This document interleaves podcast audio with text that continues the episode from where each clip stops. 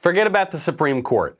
The presidential race has now completely shifted, and it has shifted because of the court, because President Trump nominated Amy Coney Barrett. Now we gather in the Rose Garden to continue our never ending task of ensuring equal justice and preserving the impartial rule of law. Today, it is my honor to nominate one of our nation's most brilliant and gifted legal minds to the Supreme Court. She is a woman of unparalleled achievement, towering intellect, sterling credentials, and unyielding loyalty to the Constitution, Judge Amy Coney Barrett.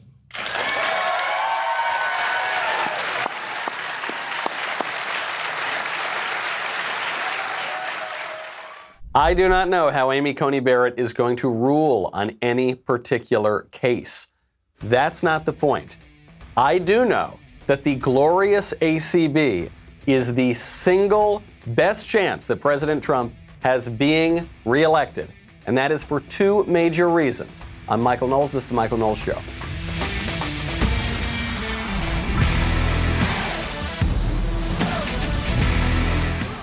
Welcome back to the show. My favorite comment from Thursday from Wes Brown says, I'm always confused as to why the clips you use of Slow Joe have him speaking in a perfectly normal tone and cadence. Then I remember that I'm listening at 1.75 speed. Oh, that'll do it. That's true. You th- everything else is speeding around, you know, going a mile a minute. And then Joe Biden is speaking in a slightly slow, but still a little more uh, intentional cadence. But no, that's because you've, you've sped him up almost 2x. You know, this presidential race, this Supreme Court uh, filling, they are very complicated. Uh, we're going to get through all the little things that are so complicated about it, what it means, how one interacts with the other, but they're very complicated. You know what doesn't have to be complicated? Shopping for auto parts. That's what. And that's why I want to thank our friends over at Rock Auto. RockAuto.com is a family business serving auto parts customers online for 20 years. Go to RockAuto.com to shop for auto and body parts from hundreds of manufacturers Best thing of all, rockauto.com prices are reliably low. They're the same for professionals and do it yourselfers. And believe it or not, even I can navigate their website. I don't know anything about cars. I can barely change my oil, especially when you look into a car and you see you got this gizmo over here and this computer over here. Even I can navigate that catalog. You can quickly figure out which parts are available for your vehicle. You can choose the brands, the specs, the prices that you prefer. And I love it's not gimmicky. It's not like and you got to buy this now and this price and this and that and the other thing. No. Always reliably low, family run business. Head on over right now to rockauto.com. You can check out all those parts available for your car or truck. Then write Knowles, K N O W L E S, in there. How did you hear about us box? And they will know that we sent you, and you will be able to navigate the website because even I can. President Trump officially nominates Judge Amy Coney Barrett. Did you hear what he said there? When he nominated her, he didn't say, and she's going to be a fighter, and she's going to rule the way we want her to rule all the time, and she's going to pass legislation from the bench. I mean, usually the left isn't that obvious about it, but they do say these things. She's a fighter. She's standing up for this. She's standing up for that. Talking about judges as though they're activists and politicians. Trump didn't do that. He said she's going to ensure justice. She's going to be impartial. She's going to follow the law. And the left is now saying, no, she won't. She's a threat to the Constitution. She could never be impartial. And what's funny about that line of attack that you're hearing We'll get into a few lines of attack that they're using right now on the glorious ACB. But what's funny about that one is they're attacking her for not being impartial and for not supporting the Constitution when the left doesn't believe in impartiality. And they certainly don't believe in the Constitution. But even just that idea of impartiality, they don't believe in that, right? They're denying the idea that you can be outside of your own interests, outside of your own biases. They do this on race. They do this on sex. They do this on all sorts of grievance. That's the point of intersectionality. That's the point of all this grievance mongering is saying we can't actually access justice. We can't actually communicate about objective reality. All we can do is express our own interests and desires. And if you, you know, if you're a white man, you need to shut up and you can't have your opinions anymore. And if you don't have this lived experience, then you can't have an opinion about it. So there's no, the idea of impartiality doesn't exist on the left, because for the left, politics is not about using reason with great deference to the tradition and our forefathers to understand justice and how to live together. For the left, politics is all about interests. As far as I can tell, there are four ways that they can attack Amy Coney Barrett. And the most beautiful thing about her nomination is all of these ultimately fall flat. But there are four ways. I've been analyzing all of the attacks on her. First one is to call her dangerous. This is, this is the Kavanaugh. The Kavanaugh attack is to say that this person who seems perfectly polite and nice and milk toast and, you know, if anything, maybe a little bit boring, you know, at dinner parties, that this person is actually a criminal, a thug, dangerous. They're going to attack you. You won't feel safe. This is what Ayanna Pressley, the Ringo of the squad, you know, it's AOC and the other ones, and then Ayanna Pressley is kind of the not, not as prominent member of the squad. She used this line of attack. She said, quote, Barrett is dangerous and unfit to serve on the highest court.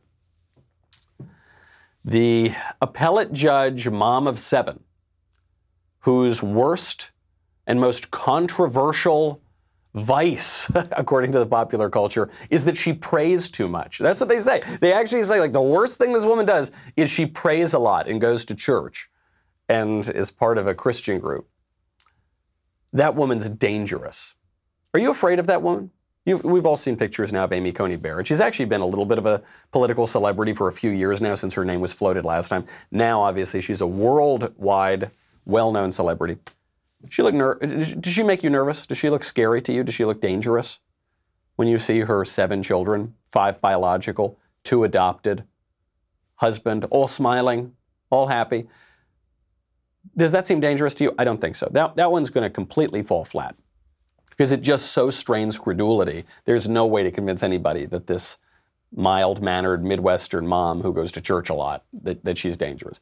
Number two attack is to attack her judicial philosophy. So this is one of the usual attacks. It, it was the one that they used when they first started this acrimonious Supreme Court confirmation process, going all the way back to Ted Kennedy and Judge Bork and and uh, then moving later throughout the 80s, and, and, really then it shifts in the 90s. But the first attack on Judge Bork, you'll remember, was not on his personal life. Didn't call him a rapist. Didn't call him dangerous. Ted Kennedy in the 80s said that Judge Bork's judicial philosophy was terrible for black people and women and all sort, sorts of people. But it was an attack on originalism, on the ideas, not on the person. Then you get into Clarence Thomas and, and Joe Biden's hearings of Clarence Thomas. Then it became, again, he's a rapist, he's a dangerous person, he's a terrible person. But before that, it was the judicial philosophy. So how's Amy Coney Barrett going to do? Leaning right into it. I was lucky enough to clerk for Justice Scalia. And given his incalculable influence on my life, I am very moved to have members of the Scalia family here today, including his dear wife, Maureen. I clerked for Justice Scalia more than 20 years ago, but the lessons I learned still resonate. His judicial philosophy is mine too. A judge must apply the law as written. Judges are not policymakers, and they must be resolute in setting aside any policy views they might hold. She's a Scalia originalist. I, I, had the privilege of meeting Scalia twice when I was a student, and he described his political, or his judicial philosophy rather, as being different than partisanship, as being different than interests. And, and the one maybe defining feature of Scalia's originalism is when he said, if you're a really good originalist judge, you will not always be happy with the decisions that you end up with. Meaning, I have this personal interest, I have this political preference, but if I'm actually applying originalism, then sometimes what the Constitution and the law actually say are different than what I would prefer that they say if I were a legislator, for instance. When Bork was up for the court, it, it was all too new. This idea of applying the law fairly, this idea of reading the Constitution and figuring out what it actually means, not just what we would like it to mean. It was too new, and so they got rid of him. But Scalia has done such a great job of explaining originalism over the years that that is now the mainstream conservative legal philosophy. And so Amy Coney Barrett comes out there and says, That's my philosophy. That's not going to be controversial. It is now, at least It's at least acceptable in legal circles to say, I'm not going to push my partisan interest. I'm not going to legislate from the bench. I am interested in justice. You know what's unjust? Paying too much for your cell phone bill. Oh my gosh. Amy Coney Barrett with such a great setup on that ad. My friends at Pure Talk USA can help you here when you're overpaying for your cell phone. I'm going to be extremely blunt about this because I think people don't understand what I'm saying. Let's say your cell phone plan is with Verizon, ATT, T Mobile. You're paying way too much for the exact same coverage that you'll be getting with Pure Talk. Not similar coverage. I'm not saying it's like they use towers that are kind of similar to the other. T- it's the exact same coverage. You're just paying maybe twice as much. The average person who switches to Pure Talk is using less than four gigs of data a month. The big carriers are charging you for unlimited data. That's like pay- paying for an entire row on an airplane, and then you just need one seat. That's not a very smart financial decision. That's how Pure Talk saves the average person over $400 a year on their wireless service. Unlimited talk, text, two gigs of data, you get it all for just 20 bucks per month.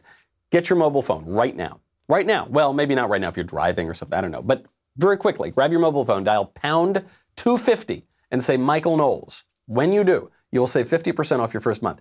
Dial pound or hashtag, that's the modern, that's the cool new modern way to say it. Hashtag 250, say keyword Michael Knowles Pure Talk. Simply smarter wireless. So the judicial philosophy is out there. That is now mainstream. I'm not saying the left likes it. I'm not saying they're, they're not going to still try to go after the judicial nominees. Actually, the judicial philosophy is ultimately what they're after, but they're not open about that anymore. So she leans right into it. She says, Yep, I'm with Scalia. I'm an originalist. Nothing really to criticize or scaremonger over yet until she gets to her family. And, and ACB goes straight from her judicial philosophy into her family structure Sounds wonderful, sounds wholesome. How on earth could you attack her for it? The Democrats find a way. The president has asked me to become the ninth justice. And as it happens, I'm used to being in a group of nine, my family. Our family includes me, my husband Jesse, Emma, Vivian, Tess, John Peter, Liam, Juliet, and Benjamin. Vivian and John Peter, as the president said, were born in Haiti, and they came to us five years apart when they were very young. And the most revealing fact about Benjamin, our youngest, is that his brothers and sisters unreservedly identify him as their favorite sibling. Our children obviously make our life very full. While I am a judge, I'm better known back home as a room parent, carpool driver, and birthday party planner. When schools went remote last spring, I tried on another hat. Jesse and I became co principals of the Barrett e Learning Academy. And yes, the list of enrolled students was a very long one. Our children are my greatest joy, even though they deprive me of any reasonable amount of sleep. So they try to attack her as dangerous. That's not going to work. They try to attack her philosophy. The people aren't going to buy that anymore. I know what you're thinking. You say there's no way they're going to go after her family. She's got this beautiful family. She's got this wonderful story. She and her husband have a, apparently a very nice marriage, five biological kids. They adopt two kids from Haiti. Everybody gets along. It's so wonderful. What a beautiful thing to do. The left is attacking her for it. They are.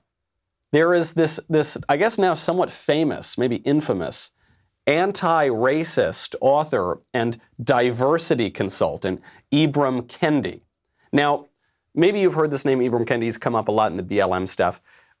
It should be clear when you hear these terms, anti racist author or diversity consultant, what that really means is con artist, means fraud. That's, that's all he is. This guy is a complete huckster who is scamming people out of money. He's technically a, a, professor at Boston University, he's founding director of the Boston University Center for Anti Racist Research. What is anti racist research? What, what, what academic discipline is that part of? None. He's a contributor for The Atlantic and a CBS News correspondent, so he's just another leftist media hack. And even on the academic front, you say, okay, well, he's a professor, right? He's got to be a real academic, right? He's not. He has a PhD in something called African American Studies, which is a fake academic discipline, just like all the other critical studies disciplines. They're not real. They have they have nothing to do with actual scholarship or actual academic disciplines. They are ideology in the university. That's all they do. They just take a very shallow modern ideological view and they make an entire academic department out of it. But it's not it's not academic, it's pseudo academic. Obviously, the study of ideology has something to do in a university, but typically you would study that through philosophy. Right? That would, that's an actual academic discipline. Or even history, how these different ideologies have cropped up. But the ideology itself is not an academic discipline. It's just too shallow. There's not enough scholarly meat there. And so this guy has a fake PhD. He writes for a couple hack outlets. He's uh, the founding director of some fake academic center at Boston University, and he milks people out of money as a diversity consultant. He's an entire he's a scam artist, and then he has the gall to attack this woman's family. He says some white colonizers adopted black children. They civilized these savage children in the superior ways of white people while using them as props in their lifelong pictures of denial, while cutting the biological parents of these children out of the picture of humanity. Adopting poor kids, orphans from, from bad areas is now a bad thing. Now, of course, it's not. And what he's saying, by the way, is white people shouldn't adopt black people, right? That's, that's what's lying at the bottom of what he's saying. And he's the professor of anti racism. Makes you think, huh, maybe this anti racism thing isn't really what it, what it sounds like. maybe this anti fascism thing isn't really, really what it sounds like. This is, I, I mean, I, there's no reason to ever listen to this guy. He's a, a total fraud, and, and, and, what he says is worth less than nothing. But the reason I, I pointed out is because it's a very bad look for Democrats. He's saying what a lot of them are thinking, but a lot of uh, professional Democrats, you know, elected people, operatives, they realize this is going to be a bad line of attack. I don't think it's going to play in Peoria. People are not going to like it when you attack this woman's children and attack this woman for adopting children from a, a bad place, you know, in a bad situation, and giving them a loving home and raising them and bringing them to the land of the free. If you attack a woman for that, uh, not going to be a good look in November. So this brings us then to the fourth attack. First two they can't lob. The third one they do lob, but it looks really bad. The fourth one is attacking her religion. You know, Dianne Feinstein already did this, said that the dogma lives loudly within Amy Coney Barrett because she's a Catholic. Same thing, Dick Durbin said this. He goes, "What? You actually believe Catholicism? You're Orthodox in your in your religion? That's so weird. What? I've never heard of that before." And then Bill Maher put it in less polite terms. But apparently, the pick is going to be this Omi, eh, Omi, Amy Comey. we'll all be saying this name a lot, I'm sure, because she's a nut. Religion. I was right about that one too. Amy, sorry, but Amy Comey Barrett, Catholic, really Catholic. I mean, really, really Catholic, like speaking in tongues. Like she doesn't believe in condoms, which is what she has in common with Trump, because he doesn't either. Also, a terrible look for Democrats. First of all, when Bill Maher speaks, doesn't he just remind you of that like smug 13 year old you knew in middle school who, who, whose arguments for atheism were more or less, um, I can't see God. Where is he? I can't touch him. Checkmate, theists. Yeah. Um, if God is real, then uh, why why won't he manifest himself physically when I demand it? Um, checkmate, Christians. It's just so shallow. it's as if as if people hadn't been thinking of these questions before, as if St. Thomas Aquinas never existed, as, as if the Summa Theologiae didn't exist, as if St. Augustine didn't exist, as if the great geniuses of history, the great doctors of the church, because then Bill Maher comes and says, wait a second, I can't see God, or whatever his dumb arguments are. You say, oh my, okay, well, you're right. There goes my Summa Theologia. Time to set it on fire. Even think, think about uh, Pope, Pope Benedict XVI. Pope Emeritus Benedict XVI, maybe the greatest living theologian, a brilliant scholar who has been writing and thinking about God for his entire life. Who do you think has a better handle on these things? Who do you think has more brain cells rubbing together? Who do you think has spent more time in serious contemplation of this question? Pope Benedict or Bill Maher? And yet, Bill Maher, with the arrogance that only a, a true leftist can muster, says it's so ridiculous. I don't even need to consider this question. I know sometimes Bill Maher says things we like, so we say he's not on the left, but he is on the left. He just he likes telling ner- dirty jokes too, so he's not totally politically correct. But that's not a good argument. Do you remember about a week ago when Democrats were saying that Joe Biden is a devout Catholic and how wonderful it is to be a devout Catholic? We said no, he's not. He was actually refused communion because he's he's in a state of grave scandal and he's supporting abortion on demand, taxpayer funded up until the moment of birth. So he actually he's not he's he's not in good standing right now with the Catholic Church. And They say he's devout. How dare you? But now you get an actual Catholic, an actual practicing Catholic, and they say she's an effing nut. This leaves only one option for Democrats. One option, which the smart ones are taking. It's the only safe option. And speaking of safety, you need to make sure that no one steals your information on the internet. You do. You have got to be very responsible right now because people are working from home, people are doing their school from home, and the cyber criminals know that and they're going to try to steal your identity. Identity theft is a big time crime. There are whole criminal gangs operating units dedicated to it. It's very important to understand how cybercrime and identity theft affect our lives. Every day, we put our information on the internet, right? You could miss certain identity threats if you're just monitoring your credit. That's why you need a LifeLock, which detects a wide range of identity threats like your social security number for sale on the dark web. This one in particular. If they detect your information, they will send you an alert. Now, no one can prevent all identity theft or monitor all transactions at all businesses, but you can find out if your information is out there on the dark web. You can find that out right now, and you should, because it can cause a lot of headaches down the road. Get your free dark web scan at lifelock.com slash Knowles, K-N-W-L-E-S. Pick the plan that's right for you. Save up to 25% off your first year with promo code Knowles. I rely on these guys. Uh, I'm now totally, I used to think no one's after my data. They are. People are after your stuff. I wouldn't go on the internet without this kind of protection. There's a free scan at lifelock.com slash Knowles, K-N-W-L-E-S, 25% off with promo code Knowles.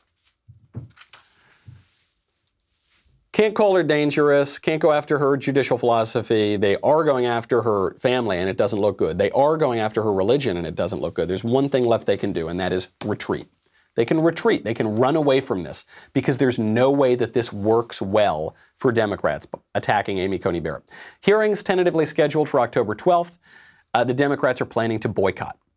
At least some Democrats are planning to boycott. Two senators, Mazie Hirono and Richard Blumenthal, say that they will not meet with Amy Coney Barrett beforehand. They haven't said that they won't meet with her if the hearings take place, but they're saying they're not even going to sit down with her beforehand because it would, quote, legitimize President Trump's decision to nominate the glorious ACB.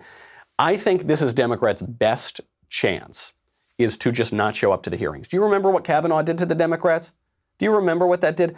It gave us such a boost. It so helped Republicans, and it will do that again in November. And I'm, I'm even willing to give this free advice to Democrats. One, because I like, I like to call it like I see it, even if I don't want to let the secrets out for the Democrats. But two, they're not going to be able to resist. Democratic senators, senators of any kind, cannot resist a TV camera. They always say this about Chuck Schumer. The most dangerous place in New York is between Chuck Schumer and a TV camera. Right? You can't, they can't resist the cameras. They're going to have to do it. And it's going to look really bad because, as we pointed out, every line of attack they have on this woman is going to hurt them. Now, Amy Coney Barrett is not just changing up the Democrats' election strategy with regard to, say, hearings or public appearances. She's, she's completely changing their electoral strategy in November. The nomination is changing everything, and nobody's talking about this. So the strategy previously was promote mail in ballots, hire a lot of lawyers, challenge the results of the election on election night. There's going to be a red mirage. Trump is going to win on election night, but then you're going to get enough lawyers to challenge the results and wait for the mail ins and maybe find a few boxes of mail ins, I don't know, hiding out somewhere, and then bring it all the way up to the courts. And then at the Supreme Court, they're going to give it to the Democrats. That was the strategy. But now they can't rely on the Supreme Court because the most stalwart, partisan Democratic judge on the Supreme Court is no longer there. They cannot rely on Ruth Ginsburg. So now they've got to change their strategy. They've got to pull the election back out of the courts. And if they're going to pull the election back out of the courts and actually try to win it fair and square at the ballot box, then they're going to have to back down on pushing for widespread mail in, and they're going to have to back down on refusing to concede the election. This is not some wild, crazy conspiracy theory, okay? I, they, they actually told us they were going to do this. Do you remember a couple weeks ago when Hillary Clinton said Joe Biden should not, under any circumstances, concede the election? Do you remember that? And then they attacked Donald Trump for not respecting the results of the election. They did this in 2016 too. Hillary said Trump's not respecting the results of the election, and then what happened? She loses and she doesn't respect the results of the election. So she comes out and says it, and a lot of Democrats cheered her on. Well, now they're realizing, goodness gracious, if we can't even rely on the court to steal this election for us, maybe we should back off that plan. Dick Durbin, second highest ranking Democratic senator, Senate Minority Whip, came out on ABC talking to George Stephanopoulos who is a former employee of the Clintons, and said, I disagree with Hillary. I disagree with Hillary Clinton. Uh, I respect her, I like her, but I think she's just flat out wrong. Uh, the, the, the, election itself is going to be announced. The winner will be announced at some point. It'll take longer with all the paper ballots that are being cast. But at some point, uh, I hope my choice, Joe Biden, is elected president. But if we are going to maintain a democracy, peaceful transition through an election is the only way to do it. Great. I'm so glad to hear that you've changed your mind, Dick. I'm so glad to hear after hearing Democrats tell me for weeks that they were not going to concede at all, even if Trump won. I'm so pleased to hear that now you'll respect the results of this election. But it's not just that. They're also backing off of the widespread mail in votes. So you remember, Democrats had been pushing for everybody to use mail in, almost every single person. They were expecting 80 to 100 million mail in votes this election. That was in part because they said COVID is so dangerous. You can't possibly show up to the polls on election day. It's outrageous to expect people to show up to the polls. They can and should show up to BLM riots all over the country, but that's that's okay because COVID doesn't spread there. They just can't go to the polls because that's where you get COVID. We know that mail-in voting is rife with fraud. How do we know this? Well, there was an experiment done by a news affiliate in Philadelphia. They mailed in 100 mail in ballots, dummy mail in ballots. They mailed it to a P.O. box. What happened? Uh, they got two birthday cards in the mailbox, so somewhere the wires got crossed. They took days and days, so much longer than anyone expected, to, to get the mail. And then by the end of it, three of them were missing. 3%. Guess what sways an election? 3%. We know that. We've seen examples of voter fraud going on in New Jersey in particular recently. We saw news reports coming out of Texas. Kayleigh McEnany, White House press secretary, gave us examples of voting fraud and voting irregularities just last week. The president wants to get rid of mass mail out voting, um, and that's not because it, he said clearly that that could go either way. It could damage either candidate's um, chances because it's a system that's subject to fraud. In fact, in the last 24 hours, police in Greenville, Wisconsin found mail in a ditch, and it included absentee ballots. Um, and also, I can confirm for you that Trump ballots, um, ballots for the president, were found in Pennsylvania, and I believe you should be getting more information on that shortly Here in the last 24 hours, they were found cast aside. So weird because we're being told by everybody that there is no problem with mail in ballot. There's no problem with widespread mail in. There's no evidence that widespread mail in in any way leads to fraud. Now, first of all, what that statement is in a sense a truism because we've never had widespread mail in ballots like this. So, of course, there's no prior evidence. This is a new political strategy. But moreover, what do you say about the Trump ballots that were found to have gone missing and showed up a little bit later. What do you say about that in, in Pennsylvania? Whoopsie daisy. That, well, that's, that's undeniable. What do you say about the box of ballots that was found in a ditch somewhere? What do you say about that? And what's going to happen in all of the counties in all of the states around the country? So, what changed? Why are they now completely shifting their argument on mail in? Is it COVID? Is, did something change with COVID? Did the virus mutate? I don't think so. They just know that they can no longer rely on the Supreme Court to give them the election. There is one way. There is one way that the Democrats are trying now to sway public opinion on Amy Coney Barrett. It's not necessarily an attack on her. It's not talking about the big issue that we're all talking about, Roe versus Wade and abortion. It's not talking about that. There is one way that the Democrats are going to try to do it. It's a, it's a traditional election strategy. They've been using it for 30 years. I still think it's not going to work. We will find out in just one second. First, got to thank our friends over at Rad Power Bikes. You know, the weather's pretty nice outside today. At least it is over here where I am. You might want to try to take advantage of it with Rad Power Bikes. Whether you want a new way to get around town or you want to get out in nature, even with the kids in tow, you've got to try Rad Power Bikes. Rad Power Bikes is a cross between a traditional bike and a moped. Here's the key though it doesn't require a special driver's license like a moped would. So you can go up to 20 miles an hour without pedaling. You can get out and about without getting sweaty. Rad Power bikes are affordable. Most e-bikes are in the $3,000 range. Rad Power bikes start at just $999. Most of them are under $1,500. They're really, really high-end stuff. A great way to take advantage of the lovely weather and getting around. I, I love this sort of thing. Dedicated US-based customer service, customer support seven days a week will answer any questions or concerns that you have. Makes the perfect gift for someone who loves being active and outdoors. And I have to tell you, when I'm traveling around town, especially even when I'm traveling around cities or suburbs, I love these bikes because you can you can get around so easily. It's so efficient. Uh, check them out right now. Can't recommend it highly enough. Rad Power Bikes offer flexible financing for as low as 0% APR. Now, for a limited time, get a free accessory valued at up to $100 with the purchase of a bike. Okay, that is a free gift of up to $100 in value with your purchase. Free shipping to the lower 48 states. To get this special offer, text the word Knowles to 64000. That is Canada WLAS to 64000. Text Knowles to 64000 right now. Just find out. Get that sweet deal.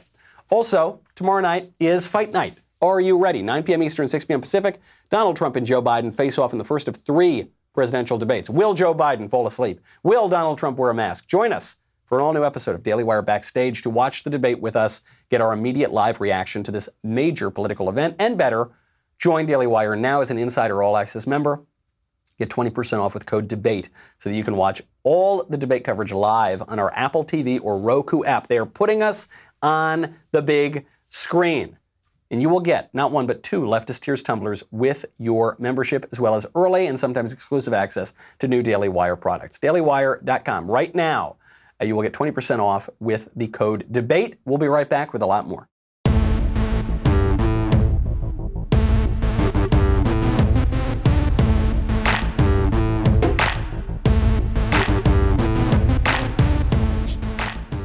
The issue that Democrats always demagogue is health care. That's the one they keep coming back to. And they keep coming back to health care because there's no answer to it.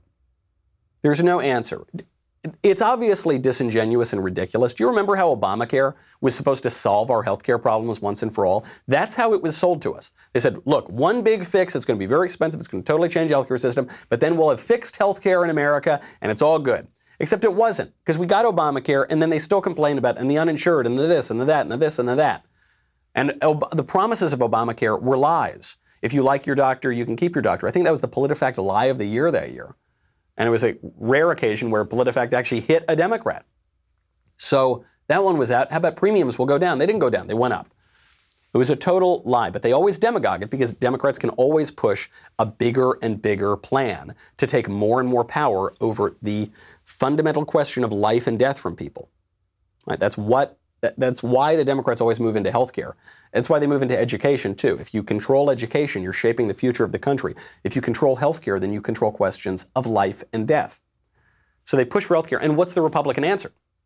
There isn't one because the Republican answer is I think we should have more of a decentralized system with a little more consumer choice and focus on quality and make sure we take care of the people who are in need, which we already have, by the way.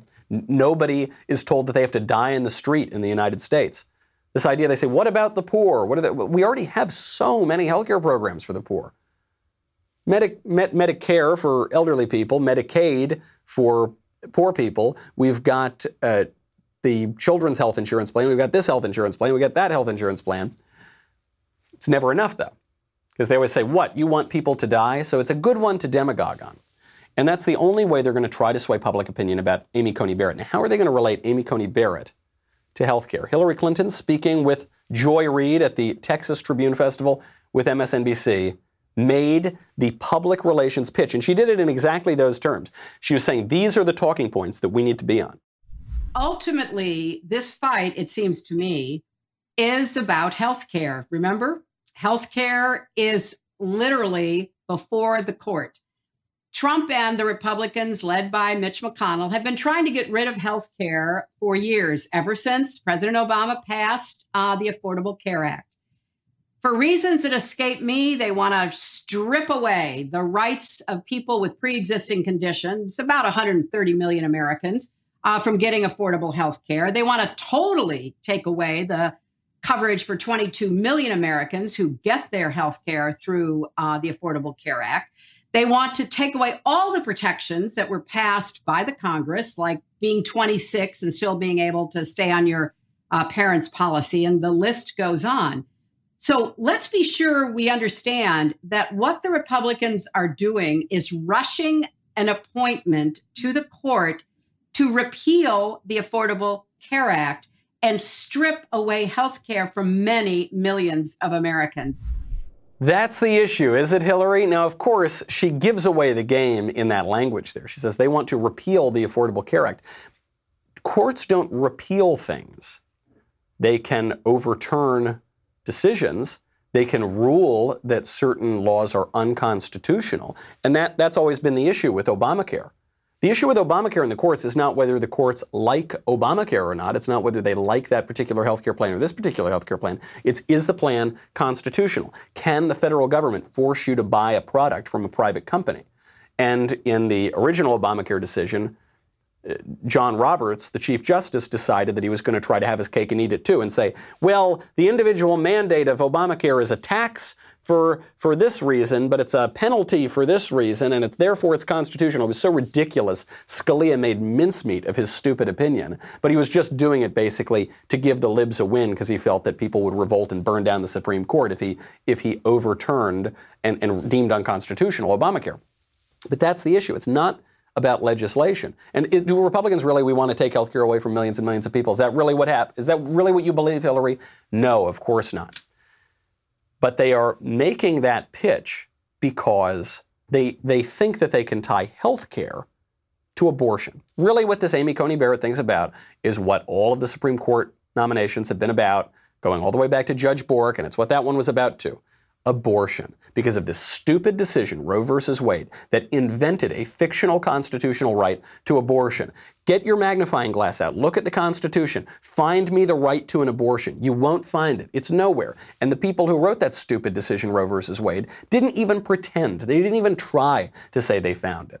They said there were penumbras and emanations and this and that. And if you look secretly in the invisible ink, it's all BS. They felt that it, they needed there for the social upheaval of, of the country. They, they just wanted there to be a, a, right to an abortion, and so they made it up out of whole cloth. And they know it's indefensible, and honest liberal jurists will tell you that it's indefensible. And that's why all of these decisions have been so contentious. That's why all these confirmations have been so contentious. Hillary admits it. She says, look, without mentioning abortion, she says, this health care issue, that's the case we've got to make if we want to hold up this nomination. There is no mistake about that. You know, there are other issues that we'll look at down the road, but right now, the Democrats need to make that case. There are other issues that we'll look out down the road, sure, but right now the case the Democrats have to make is about health care. Why? Because you know that if you if you hold up this woman who's very attractive, she's very attractive in her resume. She's, she's physically attractive. She's attractive as a nominee. She's attractive constitutionally. If you hold up this nominee over your maniacal, sociopathic obsession with killing babies, that's not going to look great for the 2020 presidential election. So you got to pretend that this is all about healthcare when it's actually about the opposite of healthcare. It's actually about killing people. so it couldn't be more opposite for healthcare. And, and Hillary Clinton describes the Republican efforts to do what the Constitution requires and appoint a judge. She describes them in religious terms, but not, not the good religion, not in the bright, light, heavenly terms. She describes it in hellish terms.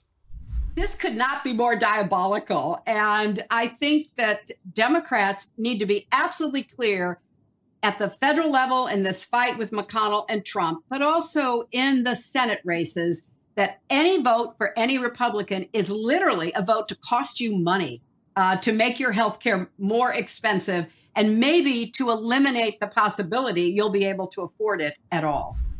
Anyone else notice how happy Hillary Clinton looked when she said the word diabolical? she goes, "Yes, it's uh, it's really, oh, it's diabolical. Oh, she's sort of stirring whatever is in her cauldron. Uh, yeah, Hillary Clinton certainly certainly gets a thrill by that word diabolical. But diabolical is a good word to use, not for what the Republicans are doing, but for what the Democrats are doing. You don't need to take my word for it. Take the word of the Huffington Post. Woman writing for the Huffington Post, Jamie Smith, writes The death of Justice Ruth Bader Ginsburg pushed me to join the Satanic Temple. It's real. There's a picture of like Baphomet or something, some kind of satanic symbol. I'm a 40 something attorney and mother who lives in a quiet neighborhood with a yard and a garage full of scooters and soccer balls. I'm not the type of person who would normally consider becoming a Satanist, but these are not normal times. Are they not? Are they not normal times? I actually think these are normal times. We always say we're living in such crazy times. I mean, they're interesting times, but the times are interesting generally. Life is, the world is very interesting. And I, I have to disagree with this woman. I think that she's exactly the type of person who would become a Satanist. The type of person who thinks she doesn't really have strong religious views. She actually says here that the Satanic Temple, they're atheists. It's not like they're they're believing in some spiritual thing. They're actually atheists. They don't think God exists. They don't think the spiritual world exists. Okay, but they just think these damn Republicans are so crazy. They're they're they're theocrats. They're they're awful and we should all be afraid. She says, I fear that American citizens are inching closer to living in a theocracy or a dictatorship, and that the checks meant to prevent this from happening are close to eroding fundamental despair. And the Satanic Temple, they just believe in fundamental tenets, such as uh, the struggle for justice is an ongoing and necessary pursuit that should prevail over laws and institutions, and that one's body is inviolable, subject to one's will alone. And you know, these are things that we believe, plenty of people believe in them. This is exactly how Satanism operates. you think a Satanist is just like scary people in robes doing all sorts of things? No. No, the greatest trick the devil ever played was convincing people that he does not exist. That's always how the devil has operated.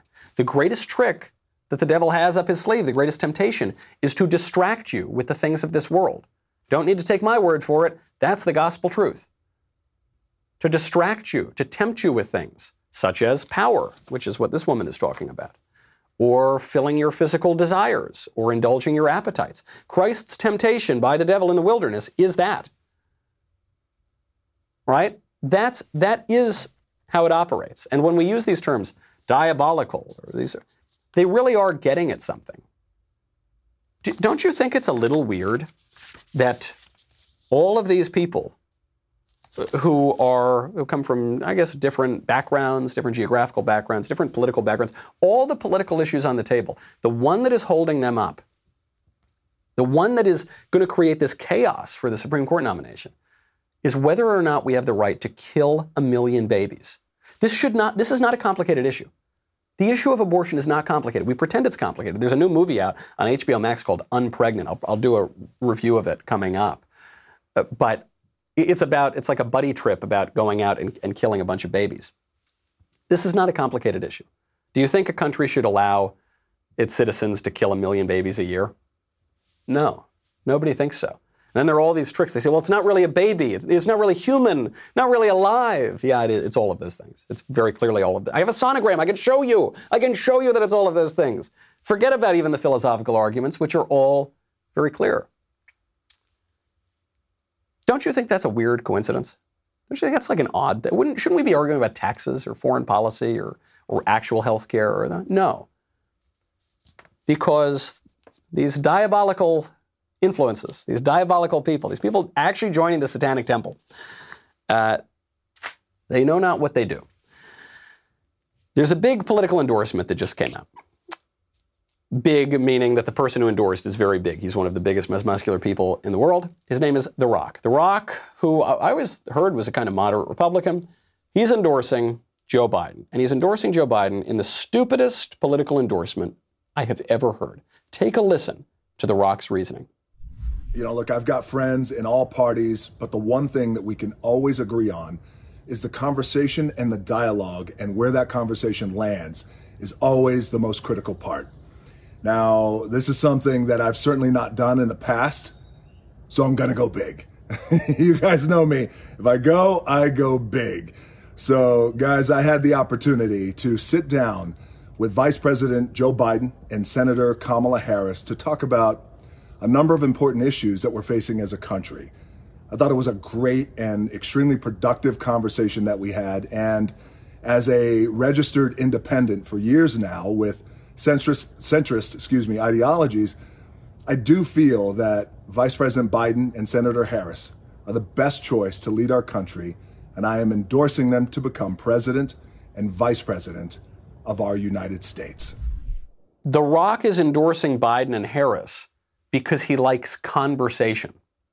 Now, first of all, which party right now do you think is encouraging conversation, dialogue, civil discourse? Is it the one nominating a Supreme Court justice and calling for hearings and debate over that? Or is it the one burning down the country, burning, rioting, looting, killing people, encouraging all of that? Which one do you think it is? The Democrats are not permitting conversation Uh, of any kind. They are censoring people. They are deplatforming people. They are physically intimidating people with violence if they say things that they don't like or don't say things that they do like. That image of that mob screaming, say Black Lives Matter, say BLM, say it, say it, screaming at that woman in the restaurant. You remember that a few weeks ago? They don't even believe that conversation can exist because the left is now saying that we can't, getting right back to the top of the show, we can't be impartial. There's no such thing as objective justice, objective reality. There's just subjective experience, my lived experience, which you can't talk about. And I can't talk about your lived experience. So you got to shut up. And politics is not about the rational pursuit of truth that is outside of ourselves which is essential to communication because when we communicate, we're just using symbols, which are called words, and I say one symbol and, and you hear that symbol, and if there's not something outside of both of us to which that symbol refers, then it can't mean anything. Right? They're saying, yeah, none of that can exist. It's just my interests. It's just my feeling. The only thing I can know is real is my suffering, and you can't know anything about that. So, just on the philosophical point, not that I think that uh, The Rock is the greatest living philosopher, what he's saying doesn't make any sense. But secondly, Enough conversation. I like conversation as much as the next guy. I like it a lot more than the left does. Conversation is not an end unto itself. Conversation is a means to an end. We don't, we, we don't engage in conversation without a purpose. Idle chatter is not conversation. Grunting and noise is not conversation. The purpose of conversation is to get a little closer to the truth, to dust off the truth, to see things more clearly, to come to an understanding of something. There is a purpose, there is an end to conversation. In a civil society, conversation is about dusting off the truth a little bit, persuading our fellow citizens to see the truth as we see it, and then governing ourselves. That's the purpose of it. If you're not doing that, if you're writing off half the country as deplorable and irredeemable, if you're writing off the, the possibility of conversation, the possibility of justice, the possibility of impartiality and objective truth, then there's no purpose to that conversation. We hear that, we hear that sort of nonsense so much from the left wingers. They don't believe it themselves. They don't believe in the ability to persuade one another, to have reason, to converse. And so without that, and even with that, we have to pursue discrete ends. It's not just about the form of politics, we have to have substance. It's not just about the form of having the judge. The judge has to be able to read the Constitution. And when we're talking about substantive moral claims, we have to realize that killing a million babies a year is bad. You, would think you'd be able to say that in a country. There's a difference between notorious RGB and glorious ACB. There's a difference between those things. I love, by the way, they're very upset that now conservatives are using the phrase notorious ACB, or we've changed it to glorious ACB. because they're saying that we stole that from RBG. As if Biggie Smalls didn't exist. As if you remember, you know, Biggie, you know, she took that from. Regardless, there's a difference. Do we want to be notorious? Do we want to be glorious? Do we want to kill a million babies a year? Do we want to not kill a million babies a year? Do we want to live in a country where our governance is defined by rioting and looting and violence? Or do we want to live in a country with civility? Uh, we want to live in a country where we are civilized people and can discuss and govern ourselves. That's the choice. The Rock made the wrong choice for the wrong reasons. The, the rest of the choice is up to us. And I have to tell you, the outlook as we, we look at the next two months has just become much more glorious. I'm Michael Knowles. This is The Michael Knowles Show. See you tomorrow.